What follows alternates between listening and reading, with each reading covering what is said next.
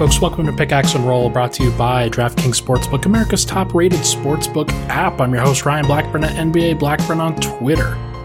It is Saturday night as I am recording this after the Denver Nuggets win over the Oklahoma City Thunder. Final score 113 107. It was close, close for a while. Uh, Denver went into the fourth quarter with an 11 point lead. Uh, that was cut all the way down, and the Thunder briefly led towards the end of the game, but the Nuggets went on a 10 to 2 run to close, and that was basically all she wrote. Uh, but only after a couple scares, and, and only after the Thunder once again put the fear of God into this Nuggets team. They just have a system, and they have players that are uh, fearless, for one thing, but they also just know that the way that they play, the style that they play, will lead them to make things difficult for the Nuggets. And I think you look at the box score, you look at how Denver won this game, and it really was just by brute force. Uh, Denver got to the lane, they got fouled, they made all of their free throws basically 23 out of 24, and they shot like hell once again. Uh, 26%, 8 of 31 from the three point line. They had 15 turnovers. It wasn't really pretty. But ultimately, they got it done. Ultimately, all this counts as is a win in the column. And the Nuggets are now at 44 and 31. Their magic number for the top six seed is seven. That's all we, we really care about. It's not about how you get it done, it's that you do get it done. And this is a good way for Denver to recover after that Phoenix loss. Let's talk about the starters. Then we'll talk about the bench in the second segment, and then I'm going to do kind of a Nikola Jokic appreciation in the third segment because Nikola Jokic just once again delivered a masterpiece. He was unbelievable in this game.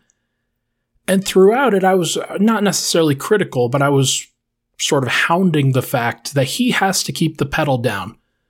It became very clear that Denver's floor spacers were not going to hit their shots tonight that they needed more from Nikola Jokic inside, and that even though he had what 17 points, 9 rebounds, 5 assists at halftime, I knew that he needed to go get more. I knew that that couldn't be it and that he had to uh, continue to deliver because the bench gave up a lead. Once again, they gave it up in the first, gave it up in the second. Denver starters around Jokic did not shoot efficiently from the three point line in general. Aaron Gordon went two of three. Monte Morris went one of two. But Barton goes two of seven. Jeff Green goes 0 of five. It's not great spacing in general. So Denver, they, they had to be good. They had to figure it out. And they had to do it on the interior. And Jokic did just that. Finishes with 35 points, 12 rebounds, 8 assists, 2 steals, 2 blocks, uh, they've they've credited him, they've discredited him with a steal. They've gone back and forth on it in the the box score post game, but I'm, I'm going to say two steals, two blocks, three turnovers, plus 19 in a six point win. That looks like the Nuggets, doesn't it? Against a really bad Oklahoma City team that's obviously not as bad as their record. Like I think they've manufactured losses in a situation where they if they were looking to really win these games than they could because they're a very well coached team. But Jokic had to give it his all. And it's kind of sad that he did, if we're being honest against this team, but Jokic played well. 13 of 15 from the field. The only two shots that he missed were a blocked shot right at the beginning of the game, I think, or it was pretty close to the beginning, where Isaiah Roby blocked his shot, Jokic got it back and then kicked it out for a three for an assist and then kind of a late shot clock three that he had to hoist up at one point or another. It's pretty funny that that's kind of what it comes down to. And other than that, and other than a, a random turnover here or there, he was great. He was absolutely great. And against this matchup where OKC doesn't have as many players, as, especially with size, that can deal with Jokic as they usually do, they didn't double as hard as I thought that they probably should. And they didn't rotate onto him as much as they should. They kind of let him get to his spots And so when Denver kind of got him the ball, he was able to finish in a place where he was very comfortable doing so. Got fouled a couple times for an and one, created shots right under the rim. Uh, he was a beast. He was a he was a beast for sure. And though Denver tried to work other guys in there, uh, Gordon took 17 shots, Barton took 16 shots, Jeff Green went three of nine. Uh, there there were still a lot of opportunities for Jokic, and, and he controlled the pace of this game really well. And I'm just happy that he was able to deliver in this situation because Denver absolutely needed it. Let's talk about Aaron Gordon, who I thought had a really good game. And some of the stuff that he does, I think, can get frustrating at, at one point or another. But overall, you look at the line uh, 20 points in 35 minutes, 8 of 17 from the field, 2 of 3 from 3, 2 of 2 from the free throw line, 9 rebounds, 1 assist, just one turnover, was a plus 24. And I thought he played pretty good defense tonight. There were some times where he, he let the occasional guy drive by him, but for the most part, he was rotating very well, got a block at the rim, uh, did a nice job of mirroring Tre Mann when he was on him, Theo Maledon, Darius Bazley, Isaiah Roby. He did a really good job against a variety of guys uh, Aaron Wiggins, and another one off the bench who played pretty well against other guys, but when Aaron Gordon was on him, not a lot going. Uh, this is the version of Gordon that Denver needs, where he's physical, he's down the he's downhill towards the rim, trying to be a force underneath the basket. I think one of the things that really stands out in these situations is that he he can play a little bit differently when Jeff Green is on the floor versus when Austin Rivers is on the floor. When Jeff Green's on the floor, sometimes Jeff will get in his way a little bit because both of those guys, six eight, Jeff's the power forward in that situation. Jeff's trying to space most of the time. But there are other times where he's cutting to the rim and they're both on the same side and it looks a little bit ugly. But I like when Aaron Gordon is the four because it kind of forces him into that dunker spot in a lot of different ways because Austin Rivers isn't going to play that spot. You put Aaron Gordon there and things look a lot different. I think one of the reasons why MPJ has been such a massive loss throughout this year is because of that very dynamic. Instead of Jeff Green on the perimeter, if you have Michael Porter out there, then teams have to stick to him. And you've got Aaron Gordon on the dunker spot, and if Jokic gets free down the middle, you know he's making all of those reads, and Aaron Gordon's absolutely taking advantage of it. But either way, good minutes from Aaron Gordon tonight. Really liked what I saw. Thought he was very physical. Thought he did exactly what he needed to do. Random pull ups every now and then, and just kind of have to live with those. But for the most part, he was downhill, going towards the restricted area every single time. And that's how you beat this Thunder team. You just got to kind of bulldoze your way through their scheme. That's about it. Let's talk about Will Barton, who had a good offensive game, and I don't want to take away from that. I really don't. But there are some really, really frustrating things with him defensively. Where sometimes if Nikola Jokic doesn't close out, I sort of understand it. Where he's protecting the rim, he's in a situation where he's just the most important offensive player. You have to have him fresh. Barton, I understand that he has to be dynamic offensively, and if he's not, then that sort of affects everything. But on the defensive end, he and Jeff Green do this thing where they put themselves into a position where they're kind of stuck in the paint and then they have to close out to a shooter. And they will fly by said shooter in a situation where that shooter then gets to reload, get on to get on balance and either hit a shot or then advance the play as somebody else has to fly out and contest that shot too it's kind of bailing out on defense, if you will. And I hope that that kind of stops when the playoffs roll around. But we are in game 75. Like, this was the 75th game of the season, a must win game. And the Thunder shoot 14 of 36 from three, 39%, in part because either Barton's getting caught on screens or he's flying by and, and not necessarily giving a solid contest. And he's not the only one. I, I don't want to like like I saw Bones do it tonight. I see Jeff Green do it all the time. Sometimes Aaron Gordon will get caught doing it. It's not it's not just a Barton thing. It's just the thing that I've started to notice with him as the season has gone along that look, let's just be positive. Let's let's be positive now. Denver got the win. Will Barton was a plus 11 in his 35 minutes.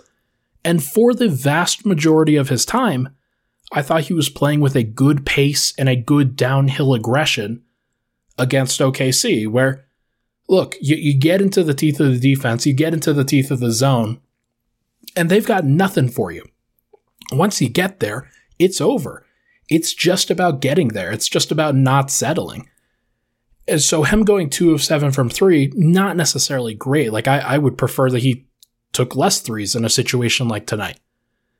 But him getting downhill and, and most of the shots that he was taking, when he was getting into the paint and taking some of those shots, they were all around the rim. They caused the defense to panic a lot. And there were a variety of times where he did it in transition, variety of times where he did it in the half court. And as a result, he finishes with seven assists because the defense then has to react to that dribble penetration. It's something that the Nuggets offense has really been missing for much of this year. So I do think that when, when Barton can get downhill, when he can put pressure on the front of the rim like that, then it's going to help everybody else out. And I thought he did it tonight, and I thought he did it well, and he deserves credit for that. Also, two steals and a block for him. It it certainly wasn't like a horrible defensive performance. Like he did get some good activity in there. He was, especially when he was on ball, he was much better. I thought. Thought he was very focused. Thought he was chasing guys around screens. Did a pretty good job with that. Sometimes he'll get caught on a screen and it can be pretty killer. But for the most part, he's giving effort. And, and look, Denver won and he had 18.7 assists, six rebounds, and filled up the box score and did pretty well doing it. Monte Morris hit a very big shot. Michael Malone said that he thought the play of the game was when Monte Morris flew over from the weak side on defense, tipped a pass that was intended for I think it was Isaiah Roby, but it might have been uh, Sarr or Krejci or one of these other guys.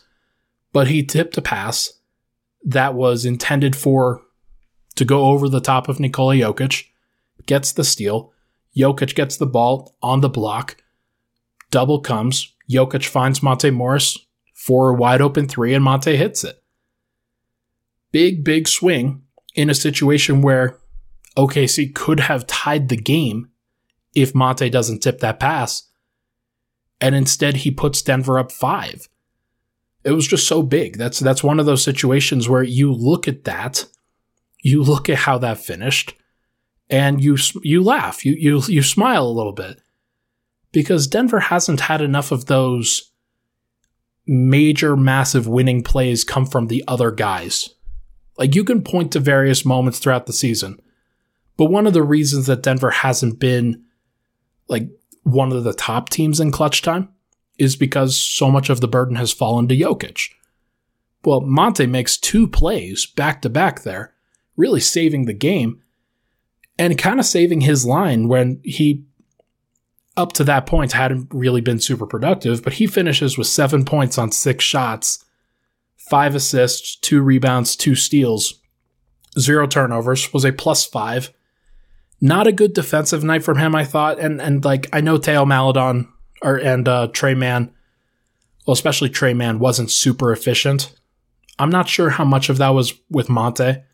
I do think that there were some instances where Monte got back cut, where Monte let some guys drive by him. But look, he's a part of the lineup, and the lineup did well. The lineup was a plus, and the entire reason why Denver won tonight. So I'm going to give him his credit. I'm going to give him his due. And look, he's allowed to have a bad game every now and then. And this one wasn't even really bad, and he made two big plays down the stretch. That's kind of the bar that we're setting here. So good on him for making those plays. Finally, Jeff Green, uh, eight points, three of nine from the field, 0 of five from three. Uh, pretty pretty simple here. He was good when he was attacking the basket, when he was around the rim, and he was bad when he was setting up from three. And sometimes you're not going to hit those threes. He hit those shots against the Suns. He hit those shots in the previous game too. So I'm not going to bash him here. But I do think that this is one of those times where, look, he had been taking above the break threes for a reason. I think he took three of them tonight. And I just think that that's probably not the best thing. But look, as, as long as he's comfortable doing it in the playoffs and, and converting at a reasonable rate, then Denver's going to need the floor spacing. So if he can do that, then great. Uh, also grab four rebounds. So that's a little bit higher than his average. So take that for what you will. All right, let's take a break. When we come back, we are going to discuss the bench unit briefly. Uh, they didn't have their best game, but we will talk about it for sure. But first, as you know, this podcast is brought to you by DraftKings Sportsbook. College basketball fans join in on the action on the court during the biggest tournament of the year with the DraftKings Sportsbook app. We've just figured out the final four. Uh, Duke is still in the tournament. Coach K got to cut down the nets tonight. I know there's a lot of people that are very polarized by that image, but if you're a college basketball fan, you understand that Coach K means so much to the game. And even if you're not a college basketball fan, you probably still know that too. So make sure to pay attention to the parlays when they come out. Make sure to pay attention to the deals. And DraftKings is offering one for new users where you can bet just $5 on any team to win and get $200 in free bets if they do.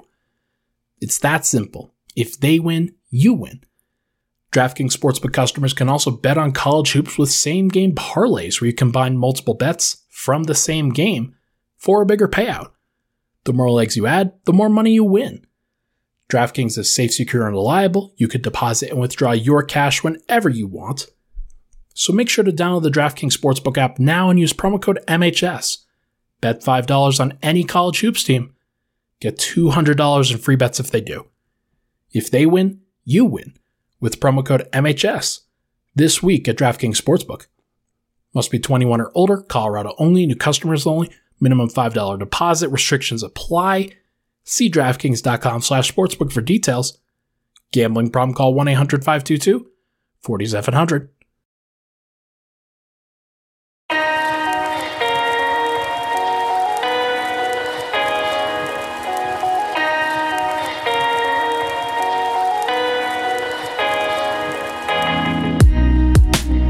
Welcome back. Pickaxe and Roll, Ryan Blackburn here. Thank you so much for tuning in. Really appreciate all the love and support as always on this program.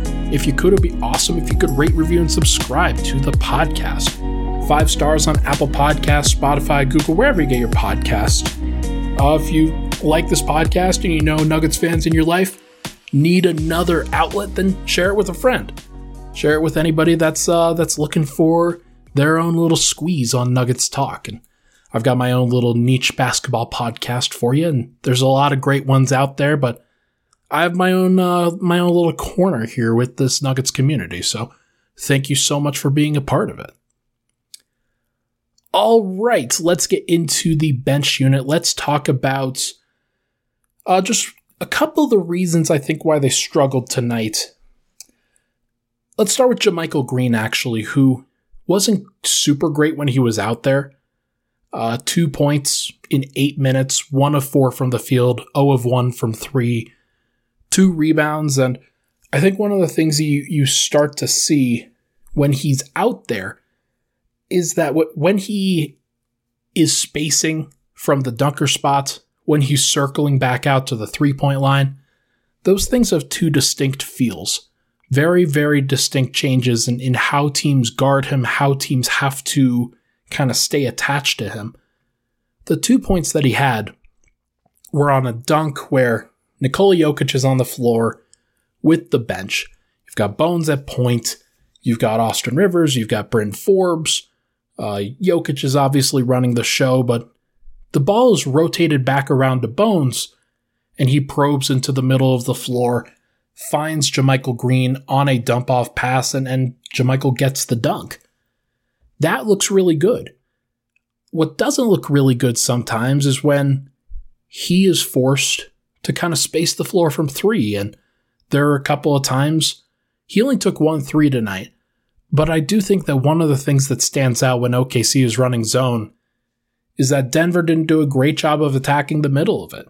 A lot of their bench was hyper focused on hitting the three point shots. Uh, half of Cousins' shots were threes. All of Bones' shots were threes, other than the free throws that he drew. Four out of five of Rivers' shots were threes. Both of Forbes' shots were threes. So when JaMychal's out there, he's got to be the guy that's kind of probing around the dunker spot, maybe at the top of the circle, uh, the charge circle or so, and just finding opportunities to make an impact around the rim. Because Denver, in a situation like tonight, where you're facing OKC, they are so small and not being able to crack that zone, I think is a pretty big uh, product of bad. Uh, I think it's bad process in general, and I'm not just gonna highlight one guy or the other. I don't think this was a a Bones's fault kind of game. I don't think this was Austin Rivers' fault. I don't think this was DeMarcus Cousins' fault. But in the minutes where DeMarcus Cousins played, which is basically all bench, uh, there were a couple minutes where Barton and Monte and Gordon were out there too. But Demarcus Cousins was a minus 13 for seven points, uh, two of four from the field, one of two from three, four offensive rebounds, four defensive rebounds. But he did have two turnovers, and that's just kind of where the margin is oftentimes. Denver's bench had seven turnovers tonight in relatively limited minutes. Austin Rivers played a lot. Bones Hyland played about his normal amount of 19 per game, but other guys were, were pretty low. And I just thought it, it wasn't their best showing from a process standpoint. I did mention JaMychal Green first because he, on that dunk attempt, there was a separate dunk attempt uh, when he was in pick and roll with Bones towards the end of the shot clock. Bones sets him up uh, JaMychal Green try, tries to dunk through a contest for somebody else. There's actually that might not have been it. That might, it might have been a different one too. There was another one where he was kind of baseline, and Bones tried to throw the lob to him, and it was credited as a turnover. But then I think that's where JaMychal Green hurt his wrist. So he didn't come back in in the second half, and his plus minus was zero DeMarcus Cousins' plus minus was minus 13. Forbes was minus 9. Davon Reed minus 11. So I think you can tell where this is going. Uh, I think JaMychal Green is very important to the construction of that group because without him, it puts a lot of pressure on DeMarcus Cousins in the middle of the floor to not just be kind of the facilitator from the elbow, but he also has to be the bully and he has to be the scorer and offensive rebounder, and it's just too much for him. Like he he can't do that, especially without making mistakes. There were there was a a drive that he tried to make where he just sort of fell over in mid drive, and and that just can't happen. Like there's there are certain like you, you just have to be able to finish at the rim or at least get a shot up, you know. So I do think that JaMychal has shown his importance. I hope that his wrist is okay. I hope it's nothing serious. He's been dealing with a whole bunch of stuff. And Zeke Nnaji has been out. So I don't know where Denver's going to get that extra boost from. It, they might have to get into some more creative lineups. They might even have to cut down the rotation and do a nine man rotation with uh, Gordon or Jeff Green staggering as the bench four. And I'm not sure I'd want to do that. But we're going to see. We're going to see. Hopefully, it's not too serious. Let's talk about Bones. Um, nine points for Bones on three shots. And it was one of three from three. He got to the line six times and made all six shots, and he had six assists one steal, one block. Did have three turnovers and did have four fouls. So it wasn't like it was a perfect Bones game or anything like that. And in reality, I think it was kind of an average Bones game because he's been kind of raising his level for so long here and has been so efficient at what he's done and and kind of with a lot of volume at what he's done that it, it's kind of surprising to see him have a down game like this. But he managed to be a plus one. A lot of it was because he was on the court at times with Jokic and, and Monte at times. Monte came in and staggered in that fourth quarter and was very good. Aaron Gordon, same thing. But Bones is clearly in the rotation. He played the second most minutes on the bench next to Austin Rivers, who played 27. And I just I can't imagine a, a scenario where Bones doesn't play in a playoff game, which is crazy to me because he's a six foot two, 170 pound rookie who still can be a space cadet at times on defense, but he's just become so valuable to kind of stirring the drink that is the Nuggets bench offense. That if they don't have him out there, and if he's not good, then they're going to struggle. So he kind of has that Jokic effect in a lot of ways. I thought it would be Cousins who would have that effect, but it's really been Bones lately, where he's the guy who has to kind of direct everything. And because nobody really stepped up around him tonight, all the pressure kind of fell on him, and then that's kind of the breaks at times. Jokic has learned that ad nauseum. So, either way, Austin Rivers, 27 minutes, 1 of 5 from the field, 0 of 4 from 3. Didn't make his threes, but he did have three steals. They had it at 3 initial, or they had it at 4 initially. Think they credited one of those to Jokic, actually. So he finishes with three steals, two assists, two turnovers. Not the best shooting game and, and not really the best impact game in general, but he was on the floor to close and he just knows his role, knows how to impact the game, and is a very good fifth option when Denver's out there. He took on the Tre Mann assignment down the stretch, was very, very good in that situation, and the Nuggets just are going to need him. They are going to need him to be a good perimeter defender for the team, whether they're facing, like, especially in the playoffs, like if they end up facing Golden State he's going to need to be out there for Steph Curry for a lot of those minutes. If he's out there with uh, Memphis, then he's going to be against Ja Morant or Dillon Brooks or Desmond Bane or somebody like that. Tyus Jones, like they've they've got a lot of guys. Uh, same thing with the Suns, of course. Like Rivers is going to need to be out there. He's going to need to be good. And so him hitting shots is going to be important, but he's going to have, because he's going to have to do it on both ends, right? Like you can't be 27 minutes and only get up five shots and score two points. But he knows that. He's going to be better. And the Nuggets know that. They know that they need to get him well. Finally, Bryn Forbes was initially in the rotation. Uh, he played 10 minutes, wasn't great. Davon Reed wasn't initially in the rotation, but he came in as both a replacement for Aaron Gordon towards the end of the first half, but also as the bench power forward in place of uh, JaMychal Green. So that didn't really work well. I'm not sure that's his fault per se, but I do think the Nuggets are going to need to figure that out. Like you would hope that Zeke Nnaji could fill that role. Hell, if Michael Porter was healthy, you'd hope that he could fill that role. So maybe this kind of prompts them to to ask where Michael Porter's at. That would be a very interesting, very interesting convo right there. All right, let's take a break. When we come back, we are going to discuss Nikola Jokic. When haven't we talked about Nikola Jokic on this program?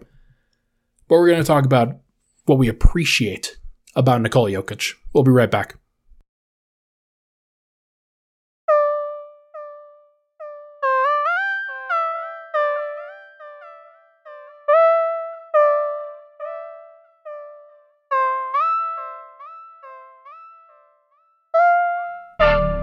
Right, we're back. Final segment, pickaxe and roll. Thank you so much for tuning in. Let's talk about uh, first. Let's let's go with the magic number stuff. Let's talk about the schedule and where it stands. Denver is at seven in the magic number category. That's again uh, Nuggets wins combined with Minnesota Timberwolves losses that it would take for them to clinch a top six seed in the Western Conference. And what that basically means is you avoid the play in. You're, you're in a situation where, hey, if you get into the play in, other teams have an opportunity to knock you out of the playoffs. And if you put yourself into a position where you get knocked out, then where does that leave this season? You, you don't want to deal with that. You don't want to be in that situation. You would rather get a crack at a playoff series, guaranteed, no matter what. You've got the best player in the world. You might as you might as well give it a shot. Right now, the toughest games remaining for the Nuggets are at Charlotte and against Minnesota. There are some other games, like you've got at Indiana, who has talent, but they're they're not great. Uh, you've got San Antonio. You've got two games against the Lakers. you've got Memphis. Uh, I think the Memphis and San Antonio games are the biggest unknowns because I'm not sure whether San Antonio is going to be competing at that stage. Whether they're going to want to be in the playoffs or, or still have a chance at the playoffs, or if that's going to be over to them, depending on how the rest of this, like the next week goes. Like they might decide to shut people down if they're eliminated from the playoffs. I don't think they will be, but we'll see. Now, here are the toughest games remaining for the Wolves, who also have seven games at Boston, at Toronto, and at Denver. And their unknowns are San Antonio and Chicago. I mentioned Memphis for Denver. I don't think that they're going to be competing for a seeding spot at that point. Like I think they'll be locked into the two seed by the time the Nuggets play them. So wouldn't surprise me if like obviously Ja Morant is out right now. They said he would be reevaluated in two weeks a couple days ago, so he might not even be back and ready for that game. But either way, Memphis might be resting a bunch of their guys at that point, and Denver might have an easier path. I mentioned San Antonio for both teams. Chicago, uh, the T Wolves play Chicago in their final game of the year. Chicago might be trying to avoid the play in at that point too, because Toronto is, is coming. They are they are flying up the standings, and Chicago, along with uh, well, so here let me actually just pull up the standings for the Eastern Conference right now. You just refresh really quick. So Chicago's 43 and 31 at the 5 seed. Toronto is one game behind them, 42 and 32. Cleveland's one game behind them at 41 and 33. Brooklyn's two games behind them at 39 and 35. So looks like it's it's a matchup between 5, 6 and 7 right now. They're separated by two losses in the standings. If Cleveland starts winning again and pushes Chicago, then Chicago might still need to win a game to avoid the play in in general, which I think that they would certainly like to do. So that may or may not be a game where Chicago's trying and it might push the Timberwolves in a way that it might not have at various points. But either way, I think the T Wolves have one tougher game on their schedule than the Nuggets do. I think that gives Denver just a little bit of wiggle room right now.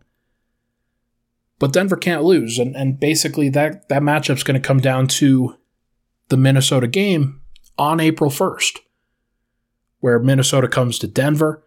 Denver's going to be in a situation where they can pick up two games in the magic number if they win that game because it's combined Nuggets wins and T Wolves losses. You can do a double up in that situation. Now, it kind of works the other way too. But I still think that if Denver wins that game, then they basically, like, barring an unforeseen meltdown, if Denver wins that game, then they basically will lock up the top six seed.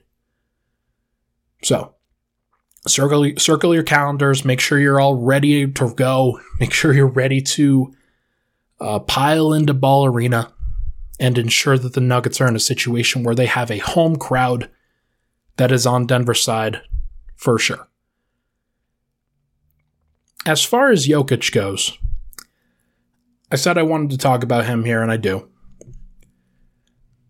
Michael Malone made a comment today, and, and I've sort of struggled with this at various points throughout the year. I think he's the best player in the NBA. I think he's one of the top wins producers in the NBA because of how consistent he is. Michael Malone made a comment today about not taking Jokic for granted, not allowing himself to take Jokic for granted because of what he does and because of how consistent he is. Because putting up the double doubles that he puts up, the triple doubles, the points, rebounds, and assists, the production and the efficiency, as well as the defense, it's just kind of unheard of to be in that situation where you can do that ad nauseum. It's so regular for him. And I know that this is the, it's not necessarily the right time where you've got a regular, relatively easy matchup for him against OKC. They don't have anybody physical to match up with them. But they do have people to physically bother Denver. And whether it's offensively or defensively, this has been a tough matchup for Denver for a variety of reasons. For whatever reason, OKC, OKC just shoots the hell out of the ball against the Nuggets. So Denver, in order to counteract that, they needed Jokic to go off. They needed him to be not just effective, but extreme, extremely efficient. Hyper efficient to the point of breaking everything. And he had 13 or 35 points on 13 of 15 from the field and 9 of 10 from the free throw line. That's absurd. That's obscene. He's one of the only players in NBA history to put up those numbers. I think it's 35 points, 10 rebounds, 8 assists, maybe it's 12 rebounds on 85% shooting. He's one of the only guys to do that other than Wilt Chamberlain. Like, that's nuts. That's just an insane stat. And I get caught up in it because it's so expected. Because Denver needed him to do it. I expected him to do that. And he came through because he always does. 60 double doubles in 68 games, 18 triple doubles. He's shooting nearly 58% from the field. He has more points this season than all but four players, including Joel Embiid as of right now. He has more rebounds than anyone else. He has more assists than all but five players in the NBA, and they're all like point guard, ball dominant types. He has more steals than all but 11 other players, including Mikal Bridges, who's getting serious credit for being in the Defensive Player of the Year conversation. His true shooting percentage is 65.9, which is insane. It's a career high and he's doing it without his two best weapons all season. His free throw shooting isn't even as great as it could be. Like if it was at 85% as opposed to the 81% that he's at right now, I'm not sure how that would change his calculus, but it would probably put him up to about 67% as opposed to 65.9. His effective field goal percentage is about 10 points higher than Joel Embiid, who is 7 foot 2 it's hard for me to watch Nuggets games and not think that he's the MVP. Because anytime that he isn't great, it's like a blue moon. Anytime that he isn't great, it sort of feels like the broken clock. He's been unbelievable. And I think the best way to understand it is to think about Denver's offense in crunch time and generally what happens if other players aren't in there, like, aren't just dedicatedly throwing the ball to Jokic every single possession.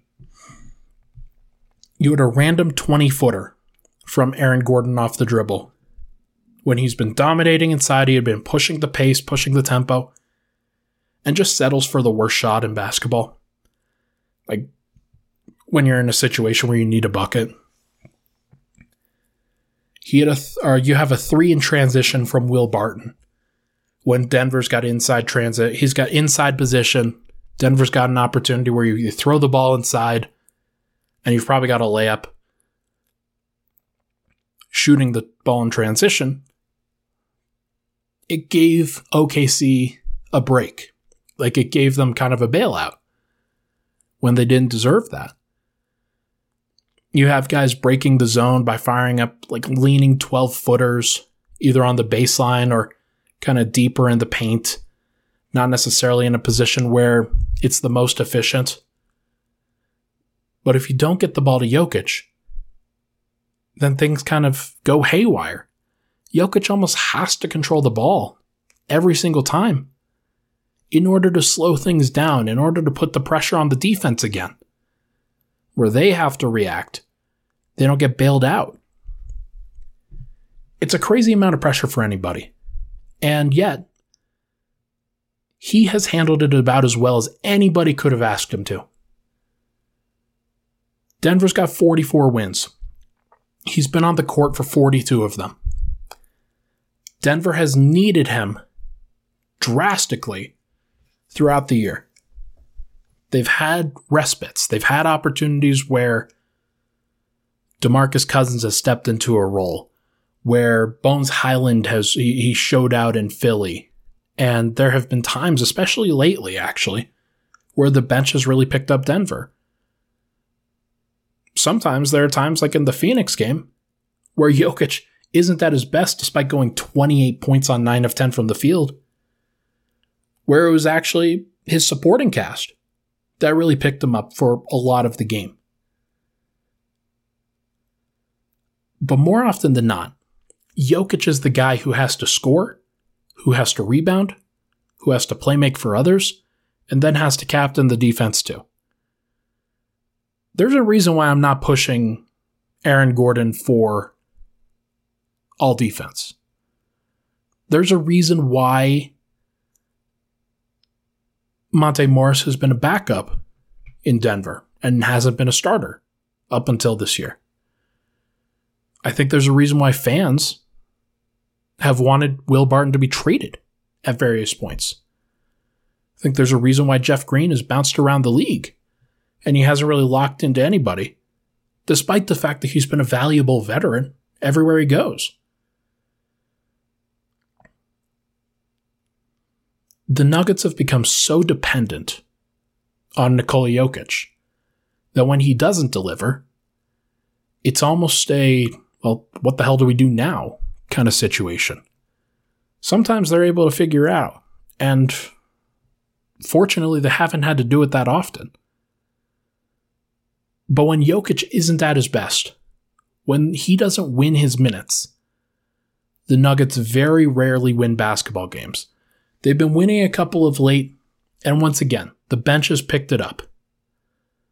But there was a long time for a while that Facu Campazzo was out there with JaMychal Green as his center, and the bench looked drastically different and was just hemorrhaging points. To the point where Jokic and the starters had to pick up the pieces. And they did it over and over and over again enough times where Denver's still in the playoff field. They've still figured it out. Porter and Murray have not been back. We thought they'd be back by now, but they haven't been. And instead of whining and moping about it, Jokic just continues to put the team on his back, carry them like a pack mule, and absolutely deliver when the team needs him most. He continues to be awesome, continues to be great. And if the Nuggets didn't have him, I have no idea where they would be. Like we've had this conversation before. They probably wouldn't be the worst team in the NBA. They probably wouldn't even be like the fifth worst team in the NBA. But they wouldn't be good. Like the Indiana Pacers come to mind. Be thankful for Jokic in all things. He always gets the benefit of the doubt. And I can't think of any player that has had to carry a heavier burden this year. And he's carried it so, so well. Done as well as anybody could have expected. And put up one of the greatest statistical seasons in NBA history. Bar none. That is going to do for this episode of Pickaxe and Roll, brought to you by DraftKings Sportsbook, America's top rated sportsbook app. Thank you so much, everybody, for tuning in. Always appreciate the love and support, as always. I will be back probably tomorrow. Want to get things started off right. Actually, well, you know what? I'm going to try to have a Minnesota writer on prior to a prior to Denver's April 1st game. So we'll just have to figure out the schedule as it comes. But either way, uh, I will let everybody know. Thank you so much, everybody, for tuning in. If you could, it'd be awesome if you could rate, review, and subscribe. I'll talk to you guys very soon.